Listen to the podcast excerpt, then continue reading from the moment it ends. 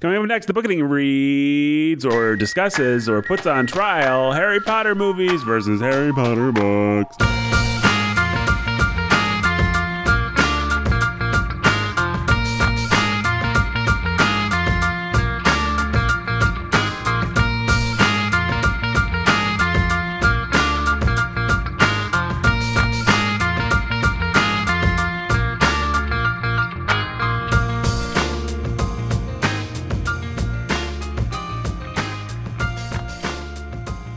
Everybody, this is Nathan Robertson, your humble and obedient judge. Hey, Trial of the Century, Brandon. All right, guys, this is this is, this is a rare Bookening sequel episode. Actually, uh, almost every episode is a sequel because we do book little batches of episodes about things. Yeah, we only have 12 original episodes a year, Yep, yeah, that's great, exactly right. great, Nathan. more or Yeah. less. Great. Way to forget the format of our show. I'm sorry, Brandon. This is a this is what this is though specifically is a sequel to an episode from many months ago Hmm. called "The Trial of Ready Player One" or something like that, uh, where uh, It's called Ready Player One on trial. Ready Player One on trial. And what happened in that episode is uh, Brandon somehow conceded the fact that Leo Tolstoy sucked. I did. Yeah, Which is false. yeah. Oh, it's very false. It was false, it turns but out. in an extreme display of ignoble, f- miserable failure, Yes. Brandon let Jake make that asinine argument. it's I, I, Successfully. yeah, I paraded out some pretty make- stupid arguments early on and walked right into that trap. Walked into the trap where, and some for some reason, Jake felt it was incumbent upon him to prove in a discussion about Ready Player One that Tolstoy sucked. I don't. Yeah. And you need to go back and listen to it. It all makes sense in context. It, it does make sense in context. I, I had to make a case for Ernest Cline. He brought in Tolstoy, and I used it to my advantage. Anyway, many, many people told me that was their favorite episode. Other people told me they had to turn it off because it was so awkward and terrible. A lot of diverse, interesting reactions to this episode. We're doing it again. But we're doing it again. We're putting another thing on trial. I will be your humble and obedient judge. I'm wearing my wig, I'm wearing my robe. To make things a little bit more complicated, we are actually putting people that believe basically the in, positions that in they're this case, yeah, in their in this case. Now they might that wasn't that wasn't quite true. That wasn't true at all, actually, with Ready Player One. No, it think wasn't. Brandon and I were both in basic real life agreement. Right, about, yes, we all were. about that, but we assumed opposite points of view. But in this case, Brandon, this is our final Harry Potter. This is our final Harry Potter episode, by the way. Brandon, the boy who lived. Brandon is I'm going the boy to be. who lived. You're the boy who lived. Oh. All three of us, arguably, are boys who lived heretofore. Brandon is going to be arguing that the movies of Harry Potter are better. This is something, Brandon, that you actually believe, true or false? It is something I believe, except with one exception. With one exception. Yep. Jake is going to be arguing that the books of Harry Potter are better than the movies. This is something you actually believe, IRL, Jake. True. and I am going to try and be an impartial judge, although I'm just going to put my cards on the table. I completely and 100% support Brandon and Yes. hope that he wins. And if he starts failing, then we'll see how impartial I can be or am. But Not very. I will try and be impartial. So, opening statements, gentlemen. Chong Chong, Law and Order music. Okay. Who goes first? Um, I go first. Am I the prosecutor? I don't know who the prosecutor Do I have to take on a persona. Okay, ladies and gentlemen of We should decide. the only should- thing we have are monkeys on the wall. Can I pretend they're the jury? Yeah, okay, Brandon, I'm sorry. You're the prosecutor. You're prosecuting the books.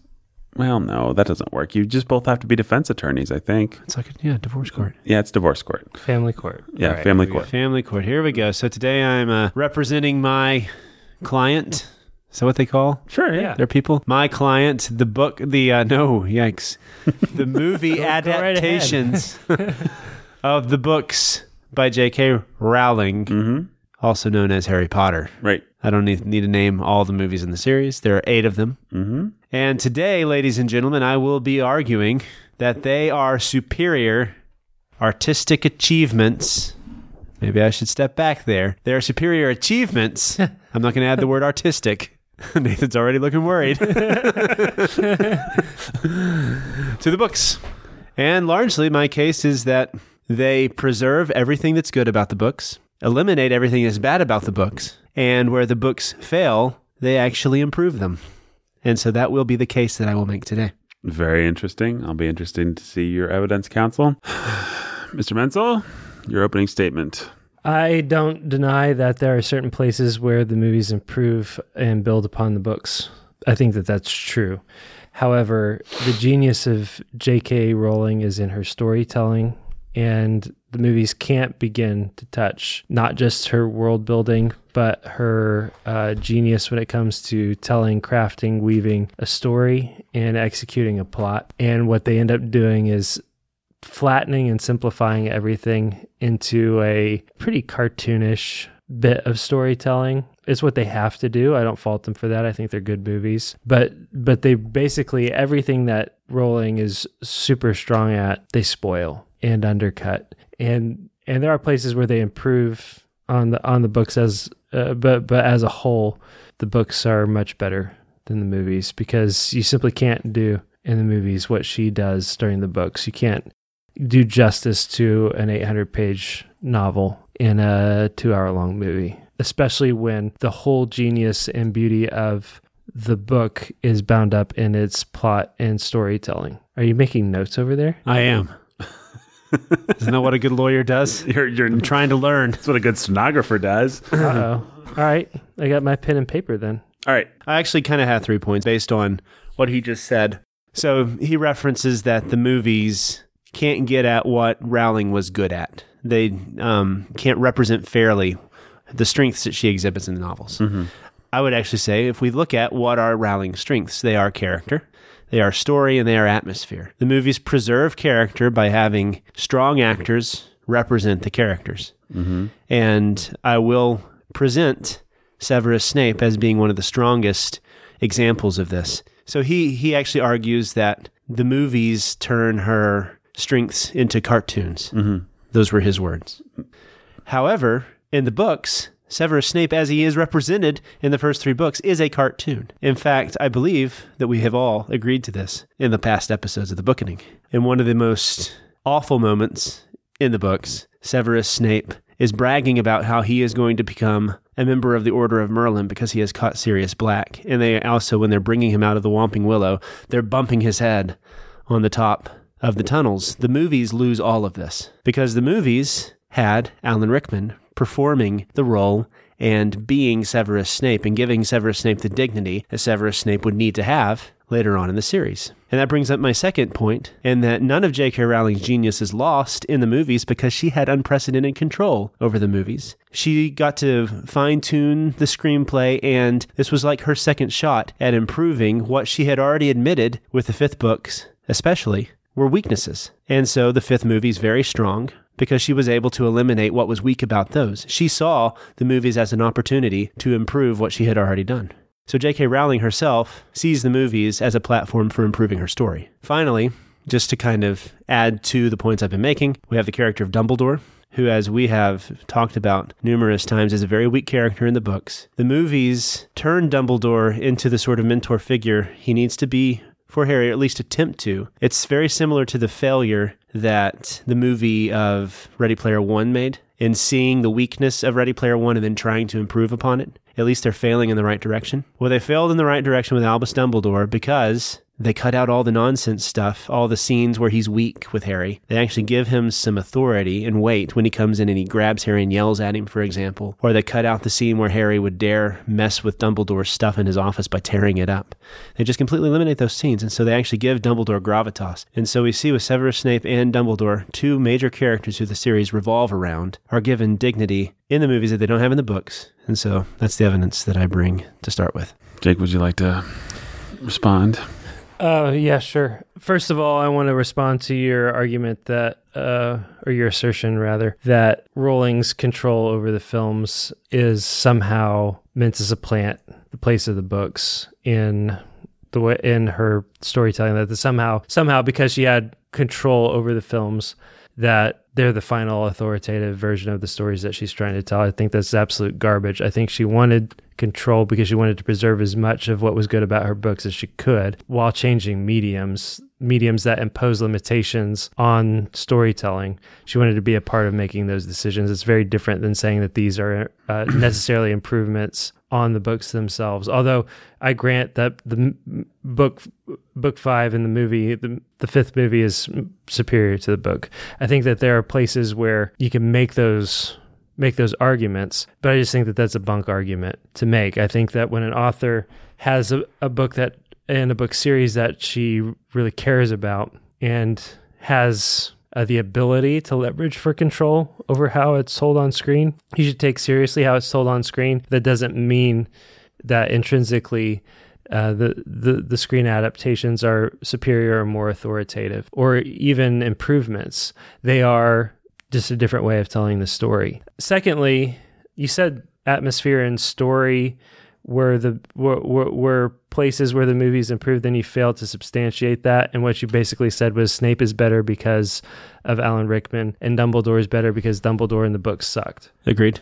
I agree with that. I grant you that. And I think that those are minor aspects. But they sound like improvements to me. I didn't say that there weren't improvements. I again, I grant you improvements on characterization. I think that Alan Rickman brought something to the person of Snape that was an improvement over how she conceived of him and she adapted in the telling of her stories. I think that's true with a number of of tertiary characters outside of Harry, Ron, and Hermione um, in particular and I think that that's great. I think that that's the that is a place where uh, the movies do are superior to the books. The tertiary characters because they did an excellent job in casting, brought a life and dimension and gravity to characters like Snape that that that were that were needed and impacted the books in a positive way. So I grant all of that, but I think that that's I think that's minor stuff. I think that's small stuff compared to the big picture. I think that when we're talking about books versus movies, there are a couple of things that we need to weigh. I think we both agree that one of the places where Rowling is strongest is her storytelling. That includes her world building, that includes the atmospherics, and it includes her plotting, and it includes characterization. But part of what is so fun about the books is that what you get, especially, you know, the first three books do a really nice, tight, tidy job of this. As the books mature, things change and they and they develop differently. But she comes back to in book the same kinds of things in book six and seven, where she is she is weaving a a web. She's playing chess. She's throwing all the pieces on the chessboard. She's creating and building this world, and you're living in Hogwarts for a whole year. And there are all of these pieces on the chessboard that are being laid out for how everything's going to be uh, play out over the course of the, uh, any given book. And um, at her best, there are so many pieces being laid out on the chessboard that it's really hard to to guess, you know, what details are going to come back and make a difference later. It's not always true. Some things are obvious, but part of the fun of reading a Harry Potter book is you get to live in Hogwarts and just absorb all of the de- all of these details and all of these things and you get to see it all sort of play out and come together. And it's a rich world that exists in your imagination and you're along for the ride and you're not it's really hard to figure out how it's all going to come together. Uh, and, and that's really neat. When you come to the movies, that imagination's taken away. The ability to spend, you know, hours upon hours living in the world is taken away from you because you're in there for two hours. It's imagined for you on screen, and the directors change, so it gets tweaked. And you know, it's the Hogwarts of of the third movie is different from the Hogwarts of the first two, and you know that's just weird. And then the plot intricacies all have to be incredibly flattened, and so it goes from the, these big intricate plots where all of these little details are just sort of woven together to create this big picture into this very flat, like obvious setup and payoff kind of thing that you have to have in movies. And that's just, it's, it, they do a good job of making them work as films and cutting out a whole lot of details, but it's just, it's not the same. It's not the same. What, what's cool about Hogwarts is you get to live at Hogwarts. You get to inhabit that world with Harry. You get to walk through a year of Harry and his friends dealing with being in school. And especially if you're a school child, that's a magical, fun experience. And the movies rob you of that, and they rob you of the beauty of and genius of Rowling's plot devices. And so, yeah, there are things that the movie improves on, but on the whole, no way. I'll respond to that now? Or do I bring more witnesses out? I don't know. so your whole argument is you don't know what's going on. So your argument is mainly well, you you you pointed out that I didn't explain what I meant by improvements. Basically, um, you mentioned atmosphere and story. So you mentioned atmosphere and story, then you said nothing about it and focused in on. I would uh, ar- okay. character. Well, the atmosphere of the movies comes from two different directions. One, the amazing set designs, which actually instead of yeah, it, it's as she's not. I would actually argue that one of Rowling's weaknesses is her descriptions, and this does come through with Snape in the sense that even in books six and seven, which I'm in the middle of seven now, she's still not quite good at giving you the Snape that Alan Rickman gives you. You still don't have the dignity that Snape needs to have, and the um, pathos, and the um, tragedy of his story. You just don't have it. He's still sneering. He's still greasy haired. He's still leering and all these things. And maybe it's through Harry's eyes, but you don't quite get the sense that it is always just through Harry's eyes. And the same thing with Dumbledore as well. She tries to give you that emotional moment where he's like, Oh, I'm glad, you know, I'm glad I'm here with you, Harry. But it doesn't quite have the payoff. There's some unevenness there. So, where they, with the movies, you have, I, I would argue, for the atmosphere, you have the actual beautiful set design where you know what it is to be in Hogwarts. It's amazing that first time you go down the uh, channel and you see the castle in the first movie. And on top of that, you have the score. And that score adds a whole lot to the movies to give you the feeling of being in that world. And then you also have the amazing costume designs, the character designs, everything that you get to see on screen and actually see it. Whereas a, a writer who had more ability to make you see these things, more skill with their language, the movies improve upon that. True or so- false? Uh, you saw the movies before you read the books. True. Okay, so you didn't really give her a chance. I've given her a chance this time. I've actually enjoyed the books. Yeah, I'm sure that you have, but the books are already colored by your movie watching experience. And Most so, likely, some, yeah. huh? What'd you say? Yeah, most yeah, most likely they would be, yeah, some. Well, I had no problem imagining Hogwarts, and I came to it without having watched the movie. I had no problem. But what did And- you think and of the way they imagined it in the movie? I thought it was nice. It Did was you think that they kinda got her places vision? where it was different than what I imagined? But you imagined that with her unprecedented control over these films, she had a say in every w- every way they shaped the look of the thing, right? You got to imagine she did. I mean, even down Okay, to, but but to like the way the hall was set up, the way Dumbledore looked. You're talking about uh, it- movie So I'm- I'm saying more that- complex. That it's not like she got to or was even capable of set design. And I mean, she she, i'm sure she gave feedback. Well, here and, um, and- I was and- listening. I think it was one of the podcasts you recommended. Even like even now when they're building these other worlds, like at Universal Studios, Yeah, she like had a final say in the taste of butterbeer. Right? She has that amount of control over her world. She even gets to say what butterbeer tastes like. So she she was watching these movies and she was looking at the sets. I imagine. I mean, I don't know. I can't uh, say that for certain, but so you have that, and then also with the story, I would argue that a lot of the glaring inconsistencies in the story, such as the fact that we don't quite know whether or not she really meant the Horcruxes early on in the series, and even the fact that you know, are you really supposed to believe that the Horcruxes would be this easy to find? That that they would just kind of it would almost be like here's Dracula hiding in what were they?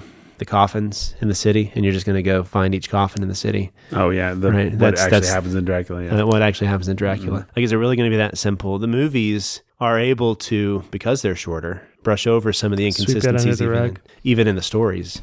Because she is really good at the plot. I agree with that. But she also sometimes, because she focuses on plot so much, it also becomes a big weakness with her as well. And the movies that are also able to sweep out some of the parts of the, like the, uh, spew, the thing for elves, like the stuff that is just ancillary to the story and doesn't really add to anything. And of course, just as, just guessing the counter argument that to that would be well, to someone who really loves Hogwarts, that just adds. You know, they want that sort of stuff, right? Not they want not to not just that you want all of those details if you really love Hogwarts, even the dumb ones, Mm-hmm. um, because you're just happy to live in the world, but also because uh, with those uh, tertiary incidental details being swept out, you have all of these great, wonderful details and plot intricacies uh, taken out. Consider consider Azkaban, good movie, good book, but think of all of the things that happen in Azkaban with with the Marauders map, with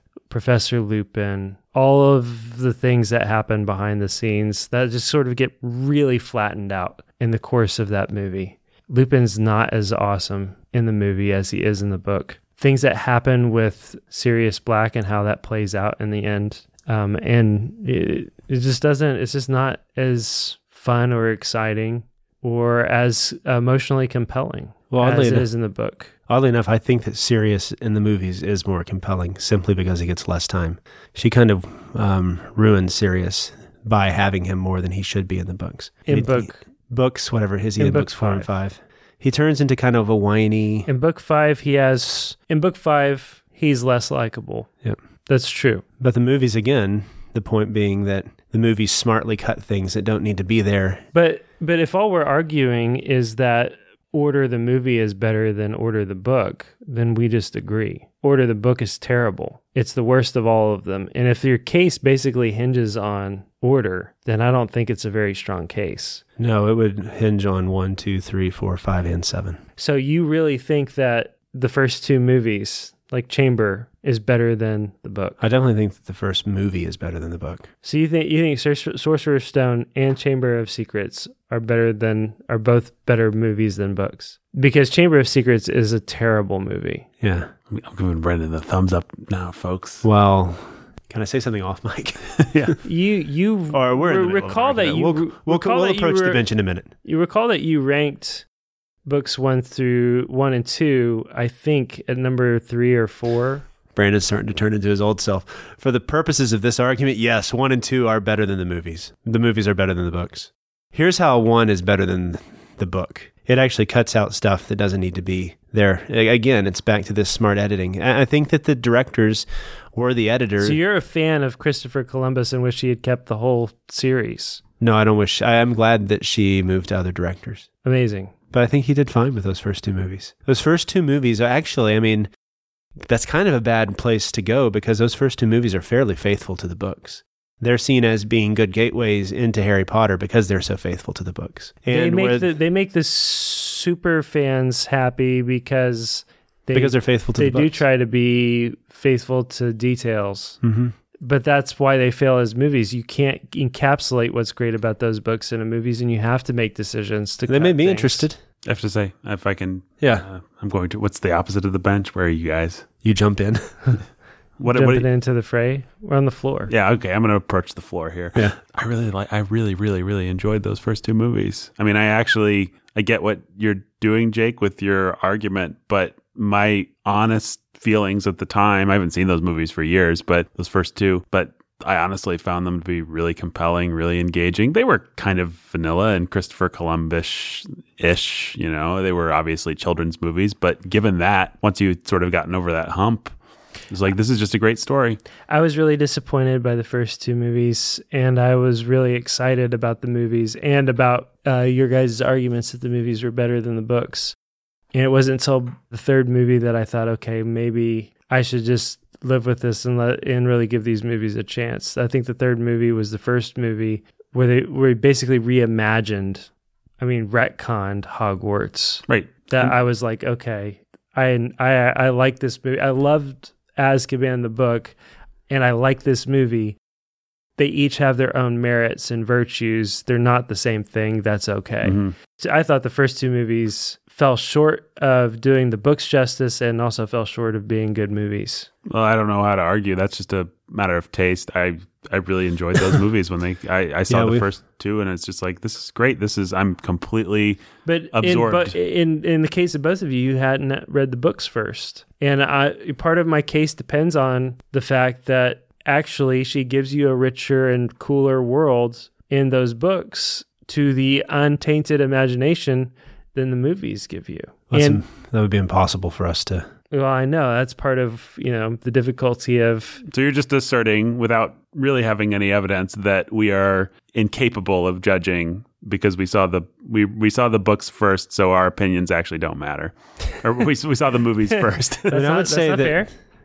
The first book has a lot of weaknesses that the movie does improve. One of the strangest cases is the Dursleys. The book is very weak in the first opening chapter. And I think I made this point before, and I stand by that. I don't like the first open. I don't like the way the series opens. However, in the books, I, I completely disagree with you. If what you mean is that the Dursleys don't feel like a horrible, oppressing fam, oppressive no, family. what I mean is make- it feels like an uns. the only point is to make What I what I mean is it's it feels like an unskilled or at least a new writer who doesn't know what they're doing, starting out trying to figure out this world they're writing, and nobody ever told them to go back and edit that first chapter. In the movie, she finally got a chance to go back and edit it. You know, you start with the Dursleys, but you don't get the whole silliness of Vernon driving down the street and seeing all these things out in the open when the mug- when the magical world tries the whole series to try so to make it where no muggle would ever know that they even exist. There's just a whole lot of absurdity in that first chapter that you realize she doesn't she didn't know what she was doing yet.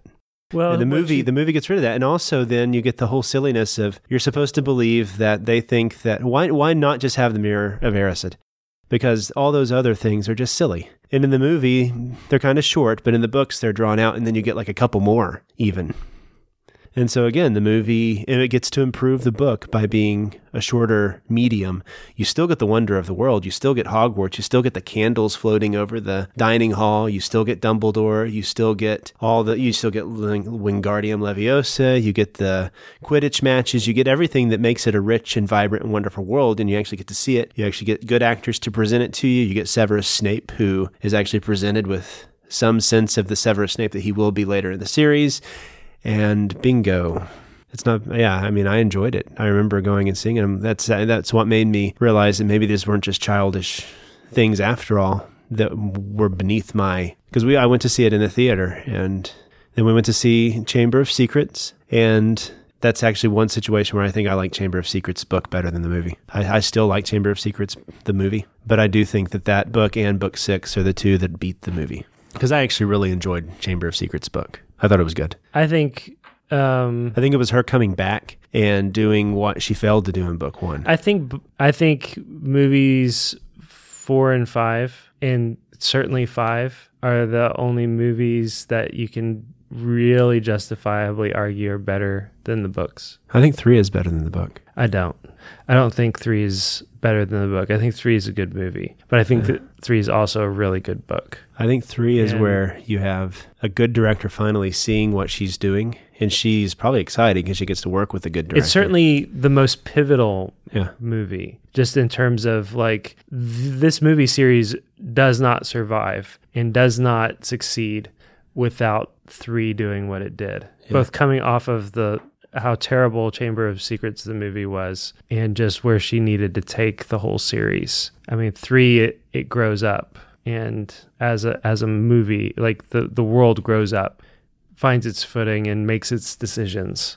I'm happy for the dis- uh, with the decisions that were made for the sake of that movie. You can tell why she wanted him to stay on as director for the next movies. Yeah, So book seven, kind of kind of a masterpiece. Like, and I don't think Uh, the two parter does justice to. those two movies are really good. That first, I would argue that that first, the first movie. I'm not saying the movies are bad. I think they are no, really but my, good. my I, I would argue that the first movie of those two movies is better than anything she did. Yeah, I really think so too. that that was like whatever she did in book seven was kind of culminated in it's just the isolation they feel trying to pursue these things and you get a sense of the danger they're in And the time that passes, the scene where they Yeah. dance, all the it's a lot all of the beauty just- there's actual beauty in that yeah, movie. it's Yeah. you just feel like this is what it would actually be like to be in the woods with your friends, uh, hiding out during some.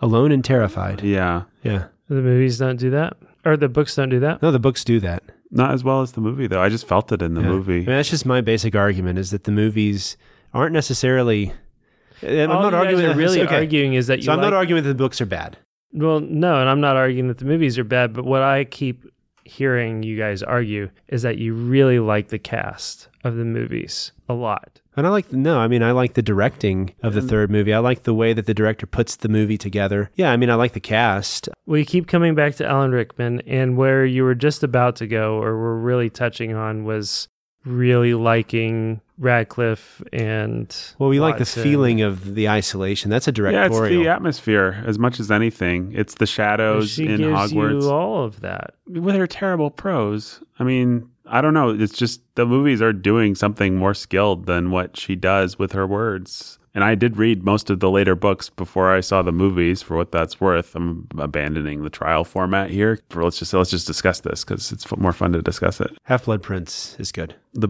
the book The book.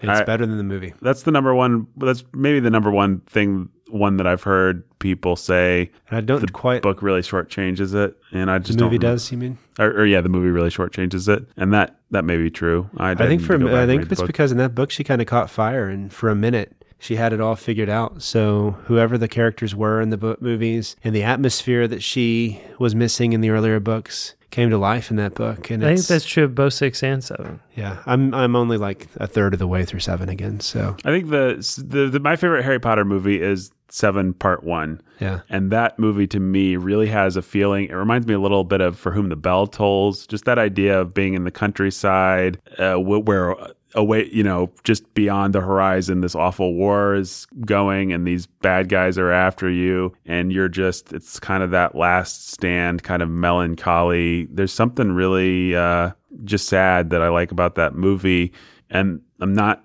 criticizing the book. Maybe maybe this whole discussion has been us just revolving around taste. I mean, maybe it's just like we like the movies because we like the movies, and Jake likes the books because he likes the books, and there's no accounting for it. Maybe that's maybe that's all we're gonna find out. I don't know, but I do know that the mo- the second of the Deathly Hallows movies shortchanges a lot of any of the good that comes out of Harry's conflict. yeah, it does. It does. And Dumbledore's death, or uh, not Dumbledore, Voldemort's death is dumb in the book, in the movie. And I'm not going to say there aren't things that don't get shortchanged in those books. I think what you said about atmosphere really puts the finger on it for me. The world of the movies, particularly four through seven, or and three, I guess, as well, is a world that I'd really like to live in more so than the Chris Columbus or the J.K. Rowling world. And maybe that's unfair because I know she's responsible for a lot of what I like, but the movies really just kind of codified it or put their finger on it or just made me feel it in a way that Improved it the books didn't. Yeah. I felt let down and disappointed. by all the movies. But you could also argue, though, if you want to argue that we saw the like in the initial ones, we saw the movies first. You could also argue you read the books and then you immediately watched the movies, which didn't do the movies any favors because everything was really fresh. That's a hard way to watch a movie. It cuts both ways, but I feel like it cuts stronger in my direction. Like you have the images of the movies in your head coming to the book. That's different than Because you got to imagine them all without imagining them through the movie. yeah. Yeah. And for I, you know, maybe I did more work than in my imagination than the average reader would. What's- I mean, that's, What's the point of this podcast, though, if that's not something we are okay with? what? Doing work in your imagination without having a movie. Yeah, you know, this is something that is, I think, a, a real difference in taste. I don't know how much it's the difference between you and me. It is a difference, Between Jake and Brandon, you mean? but it's definitely a difference between me and you, Jake and Nathan. Jake and. Nathan. Yeah, sorry, listener, but um, should be here. Mhm. They should be here. they should see Why me aren't you pointing with, with- my with- pen, with your pen, yeah. waving my pen around. Yeah.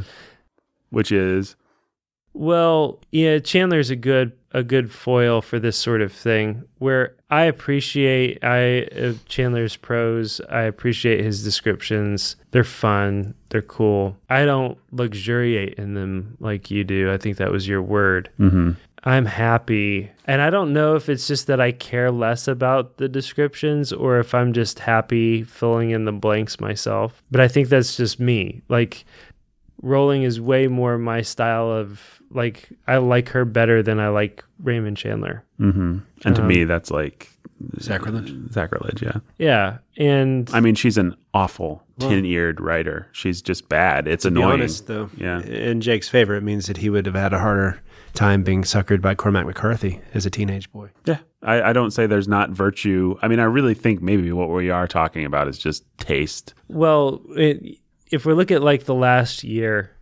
stylistically, the authors I'm going to gravitate towards are going to be E.B. White. hmm But I like E.B. White too. I know you do. I mean, I love E.B. White. yeah, I know you do. But he doesn't luxuriate in the description yet. He is amazing at it. Right. Well, White's and it's it's a difference between White being it's his simplicity and his almost minimalism, you know, and how he uh, gives you that that one little or two little details that, as you like to say, that tell. In a sense, Tolstoy's in that camp. Yeah, I think. that's just more like But Rowling's not in Which that is camp because she decided to be in that camp. She's in that camp because she's not capable of doing anything else. Or she's too lazy. or she's too well, and that's the offensive part. Actually, that's the part I don't think that she can't actually. Yeah, and that's what that's where I just get a and little maybe annoyed. laziness is the wrong word, but she just Yes. No, for- you're right. For She's one, lazy. for one reason or n- another, and it could be money, it could be deadlines, it could be whatever. Bad editor. It might not even Bad be her fault. She, she, I think she shows that she actually had in various places that she has the chops. She just didn't put in the elbow grease. In the Half Blood Prince,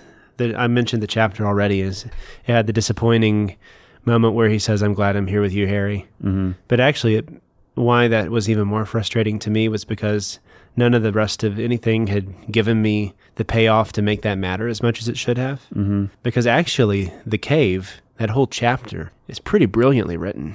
It's it's it's great, and so I think she had the chops. She makes you feel the danger and the risk, and you can f- see the cave and everything that Yep. y- you could see. That if she just had, I still see my version of the cave. yeah, and it's uh, I still see the version of the cave that's in my imagination. yeah. Like I don't see them. no, and I see the cave as I imagined it now reading the book. I don't even remember how the movie's presented. I don't presented it. either. I don't remember the movie Um, cave. but she does a good job there, and that's kind of after I read That's just, that. I just realized that when you Yeah. said that. I read that I read that chapter and I finished and I actually I got mad because I'm like that was good but then there's this one line that reminds me of how she's failed everywhere else. She didn't give me the payoff I needed to make me care The Dumbledore. needed for that Yeah. payoff. Yeah.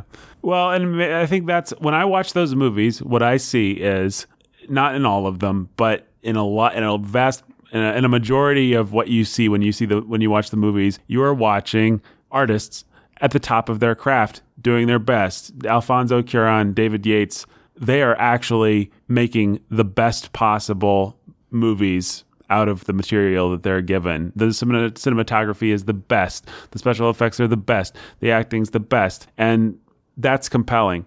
J.K. Rowling, you're always watching the whole time. You're it's it's frustrating. You're watching someone not doing her best. And we can talk about whose fault that is or what the net result of that is. But it's But fun. It- It's fun. It's and, good. and arguably actually I hadn't thought of this but do you think that that's what gave us the whole model for what's become like the uh, Avengers Star Wars model where you have a different director so we can have different visions for each movie yet all fitting within one vision was the success of Harry Potter having done that Yeah, it might have been. Although Harry Potter relaxed into David Yates, and he's good. Apparently, the Harry Potter guy now, and has been since uh, Rose since number four. oh is he the only guy Yeah, um, yeah, he's yeah. So uh, actually, He's a got good beasts. Was that. He has beasts, right? Yeah, he's yeah. So he's just been like J.K. Rowling's movie guy since Hmm, they. might be time to go to another one Yeah, but I think yeah, The first beast was awfully tired to me. yeah, and it felt can you imagine if Alfonso Cuarón had done Half Blood Prince That would have been great. Did you guys see the interview with Cuarón? Wanted to, they just, Cuarón was just at a press junket. He's got a new movie out, and people were asking about Harry Potter. He said he turned it down flat, laughed in the producers' faces essentially. And then Guillermo del Toro called him and just said all these unprintable Spanish curse words like, you're an idiot. You need to go to the bookstore right now. You need to read these books. You need to. And so he did. He went in and he did what Guillermo del Toro said, read the books, and realized, oh, shoot, I can actually do something with this. This isn't just some dumb kid's thing. The materials here in Christopher Columbus is terrible. Right, exactly. can you imagine if Guillermo del Toro had directed book Oh, that would have been that would Yeah. have been something.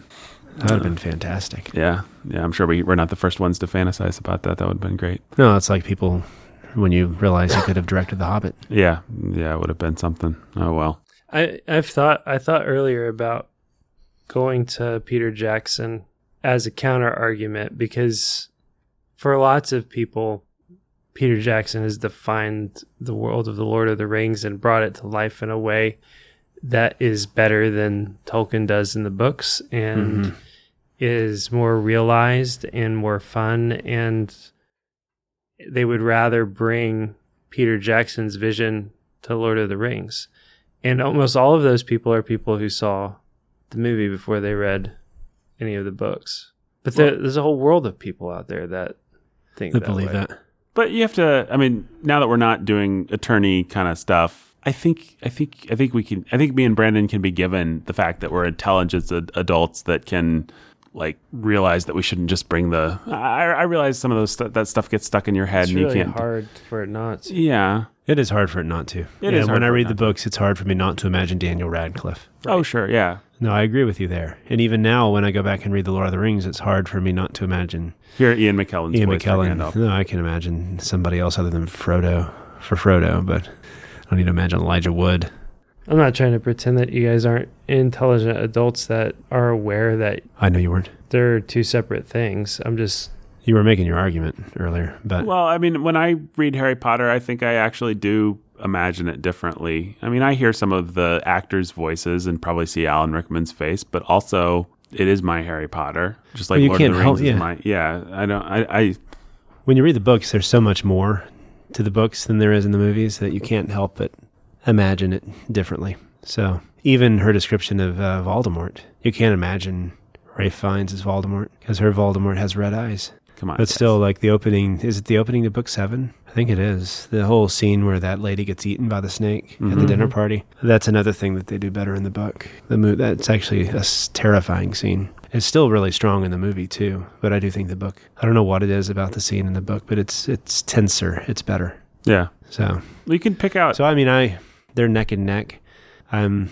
I don't know what I would end up where I would end up because to me, Seven A is a better movie than anything Peter Jackson did. but seven B is a weakness. Seven B is not as good, but Seven A. I mean, that whole the way they do the Deathly Hallows is really really cool in that movie. with the story. Yeah, That is great. I just Seven A to me yeah, is that is really nice. Seven A is a legit great fantasy film as far as I'm concerned. When I Deathly argue that the movies are better, Seven A is what's in my brain. Actually, Yeah. I, I I don't just think it's Seven A, but Seven A is the thing is the thing that I'm actually imagining when But I. if you're imagining like seven with seven A and seven B, seven B becomes a liability. Mhm.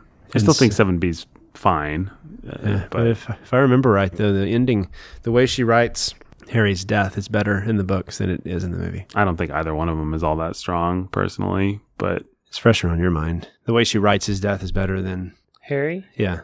they're I both- think the whole ending to the set to to the eighth movie is substantially weaker than the book. Everything from the Battle of Hogwarts, which is basically the whole. I mean, I, I still like the movie, but Yeah.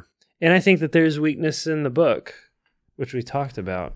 Right. I mean, there's a weakness in the story itself, but Which can't, can't help but come to a head at the ending. yeah, Well, I guess okay. I hope this doesn't sound high-handed. Maybe it will. I'm trying to think about how not to make it sound high-handed. Let me say the high-handed sounding version, and then we can I'm adjust sure it. it will either way. Um, it's not that great. Like, if you're gonna waste time on Harry Potter, why not waste two hours instead of six? It this is basically junk food at the end of the day, and so watch a movie, get a fix, go live your life. Sounds like we need to redo the trial with you putting Harry Potter on trial, Well, I'm not saying I, I like Harry Mhm. Potter. I have a sweet like I tooth. like I did with Ready Player One. I, I, I do like it. I enjoy it, but a lot of people give a lot of time to these books. I'm not sorry. I mean, we've done seven episodes. I'm proud of them. I'm glad we did it. I like this universe. I like these stories. On the other hand, how much time do people really need to be giving Harry Potter? Is that unfair? Well, I mean, all right, let's look at the books of the last year and the books coming out. Let's just look at 2018.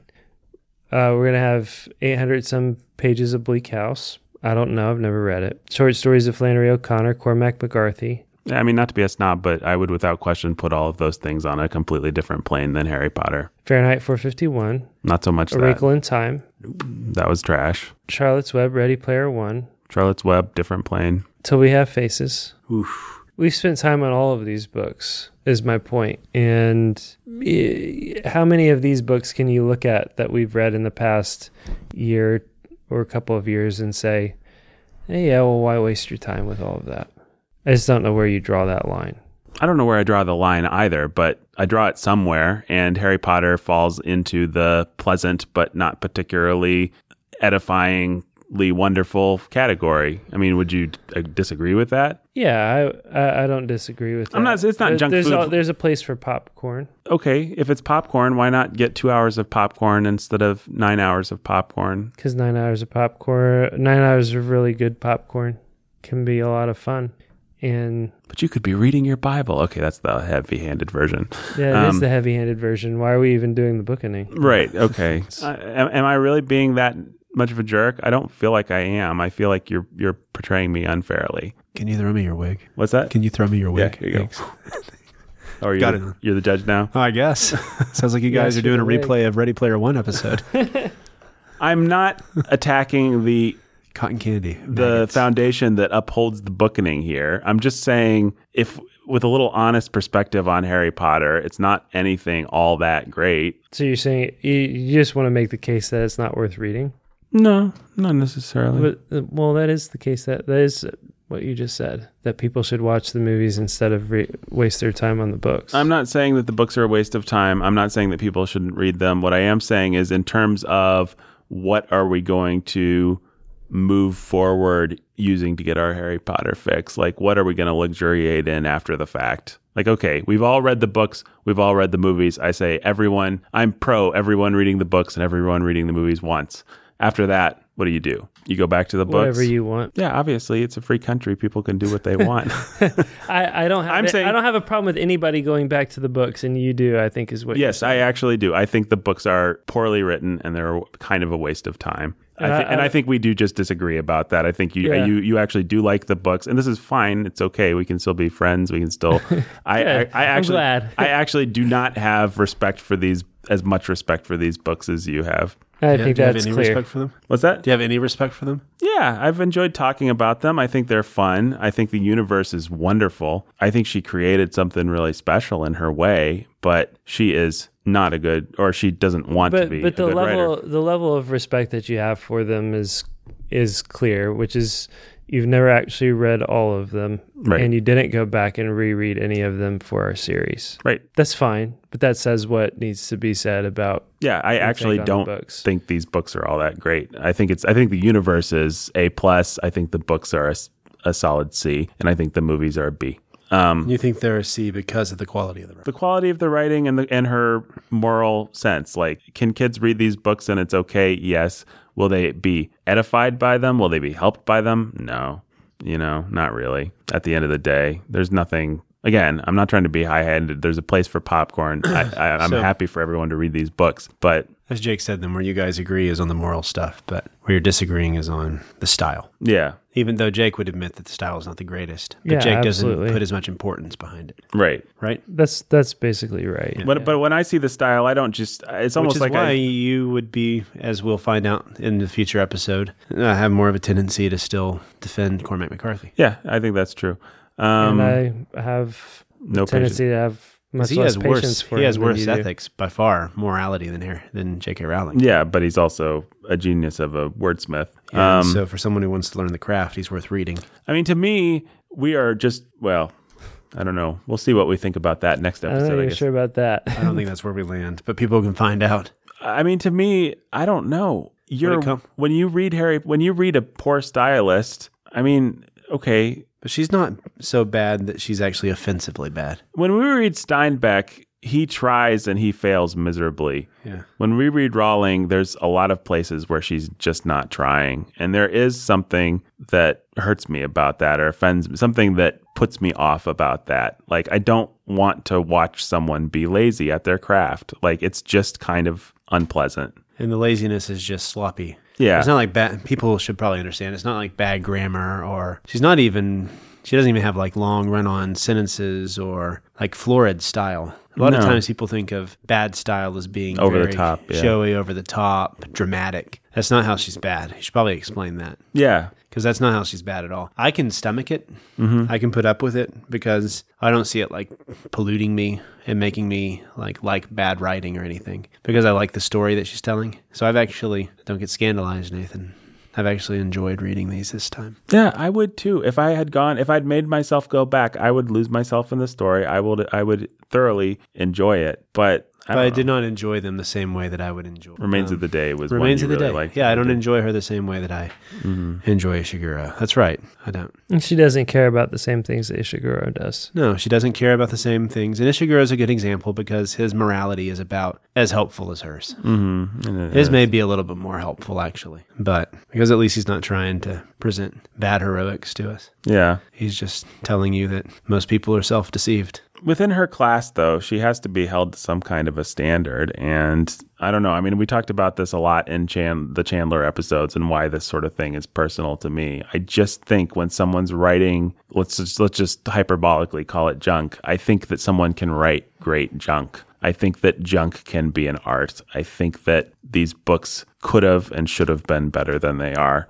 And I'm there's a part there's just one little part of me. I can read the book, I can lose myself in it, I can enjoy it, but there's just some part of me that's just like rejects the fact that she didn't just make them good. Like she couldn't just go all the way. Someone wasn't pushing her or she wasn't pushing herself. And it's like, no, that's not okay. These books had every opportunity to be absolute masterpieces, and I do not forgive the fact. In fact, I, I think I respect her in some ways more than Jake respects her because I give her the dignity of saying, no, you should have done better. You could have done better. And that's not a knock against you. You understand? If your, your facial yeah, no, expression. and anybody that has listened to any of these episodes know that I say the same thing. So that she could have and should have done better. Yeah, yeah, Jake agrees. yeah. No, I, I think Jake does agree, but I'm I take it personal for some reason, and Jake yeah, doesn't. and I don't take it personally. I think she made a business decision or whatever, and she chose to focus on what she wanted to focus on. yeah, and I say, how dare she? yeah, well, you know, What a waste of everyone's time. I mean, she could have done something great. This could have been something for the ages. but instead she did something. You know, what if what if she's the kind of obsessive personality that would have never have gotten a book done if she had never chosen to just. I mean, the books, the Harry Potter books that we have are better th- than the Harry Potter books that we might not have had. I don't, I don't know. Yeah, I think so. But you can kind of can't you kind of just get a sense of like Steinbeck's a great example of someone who tries and fails. And we on the book. Mm-hmm. Yeah, and our other example of that's Bradbury. Yeah. And I don't have a problem with either one of them. With her, I just maybe I'm wrong, but I just somehow get the sense that she's not giving it everything. And that's I just think that's too bad. One is the state of writing today. So Yeah, I think it's too bad that people accept it. I think it's too bad that kids have been conditioned to not care. You It's- know, I mean, it's the state of entertainment today in general. You can listen to how what, what is this is episode 107. You can listen to 106 episodes where we argue for humility and just all that kind of stuff. Just give me one where I'm allowed to say she should have Yeah. been an artist. Well, the modern, what if the modern world makes it really hard to be an artist? I think it does. So, I mean, you you write for deadline on a weekly basis and nothing that you write is But is up to your own standards. no, it's not. It never is. and it's because you're on a deadline and it's because But I don't get that sense with her. I get the sense that, you know, but especially in those later books, she she really could have done what she wanted. The terms were her to, hers to dictate, and she decided to take the easy way out morally and the easy way out artistically. And she didn't really have to. I mean, I honestly think there's a sense in which I respect her more than anyone in this room. I res- I think she could have and should have done something great. But she was too lazy to. Yeah. But then she had her second chance with those movies. Yeah.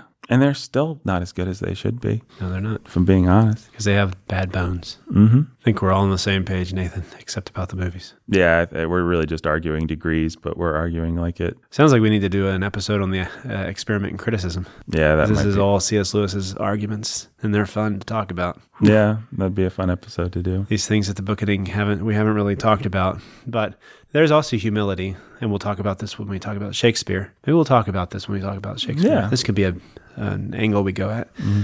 There's humility in doing your craft well, right? Yeah, if there's humility in okay this is the talent i've been given and now i'm going to use i'm thinking of one of the best examples of humility and i've seen recently in a movie is eric liddell in chariots of fire mm-hmm. as over the top as that characterization is i think it was a great example for my son elliot who's doing cross country right now to see because eric liddell's been given a talent to run and he's going to use it humbly to glorify God. And that's you can if you're given a talent like she's been given, you've seen that she's been given a talent and she just she's lazy so she can make a profit.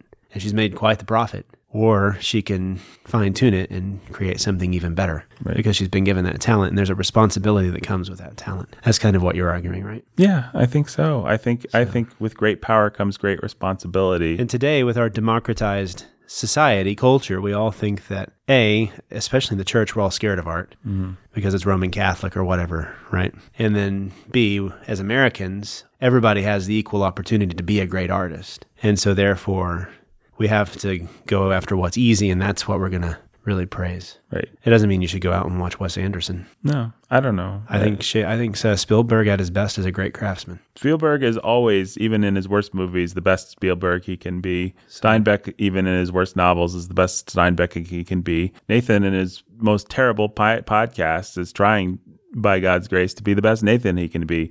J.K. Rowling seems to me to have settled for not being the best J.K. Rowling she could be. You've convinced us.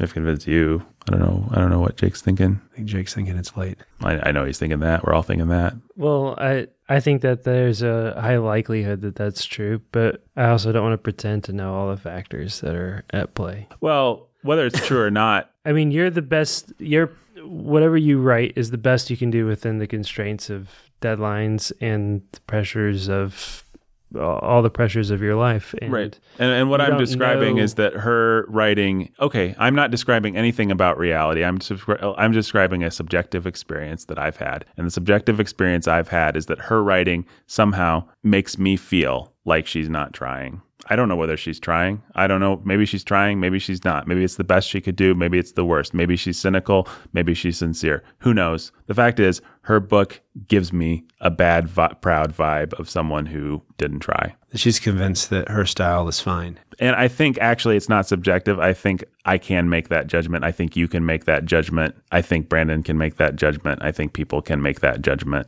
And I think we're probably right. But yeah, I'll admit, who knows? Who knows what happened and why and whose fault it was. But I can at least, at the very least, I will say, sub- completely subjectively, my experience of those books is that they somehow make me feel like she's not trying. there's no question that she's capable of better. It certainly feels like she's being lazy or not trying. In a way that I don't feel when I read Steinbeck or Bradbury. Yeah. Or in a way that I hope people don't feel when they listen to our podcasts, things that we put out for Warhorn. Maybe they do, maybe they don't. I don't know. But I hope we're always within our constraints, which are many, and within our weaknesses, which are many, doing our best. hmm And I hope that that comes across even in our dumbest failures. Yeah, me too. Thanks for Thanks for listening. listening, everybody. What did we just so? you want your wig back? The books are great in their way. The movies are good. I don't think we've really proved anything besides that we all have opinions, I guess. You know, my grandma says. Yeah, but you can't tell our podcast listeners that if it's what I think it is.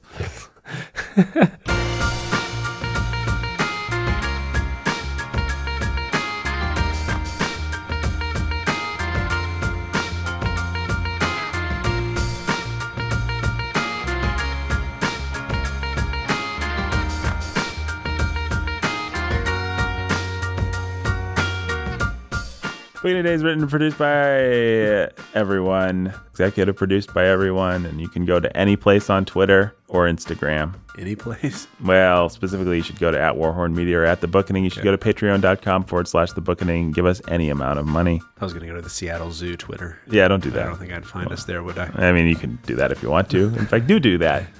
but it won't be of any value to us. And tweet at them and say, hey, my favorite podcast is recorded in a room full of monkeys Hey, hey, there's a tie-in. Which it is, actually, if people know if they've seen this stuff. and exotic birds that probably don't exist in real life. Okay. That was a strange episode. Hmm. I think that'll be good. Yeah. Probably. We're not mad at each other, right? I'm not mad. I'm not mad. I'm furious.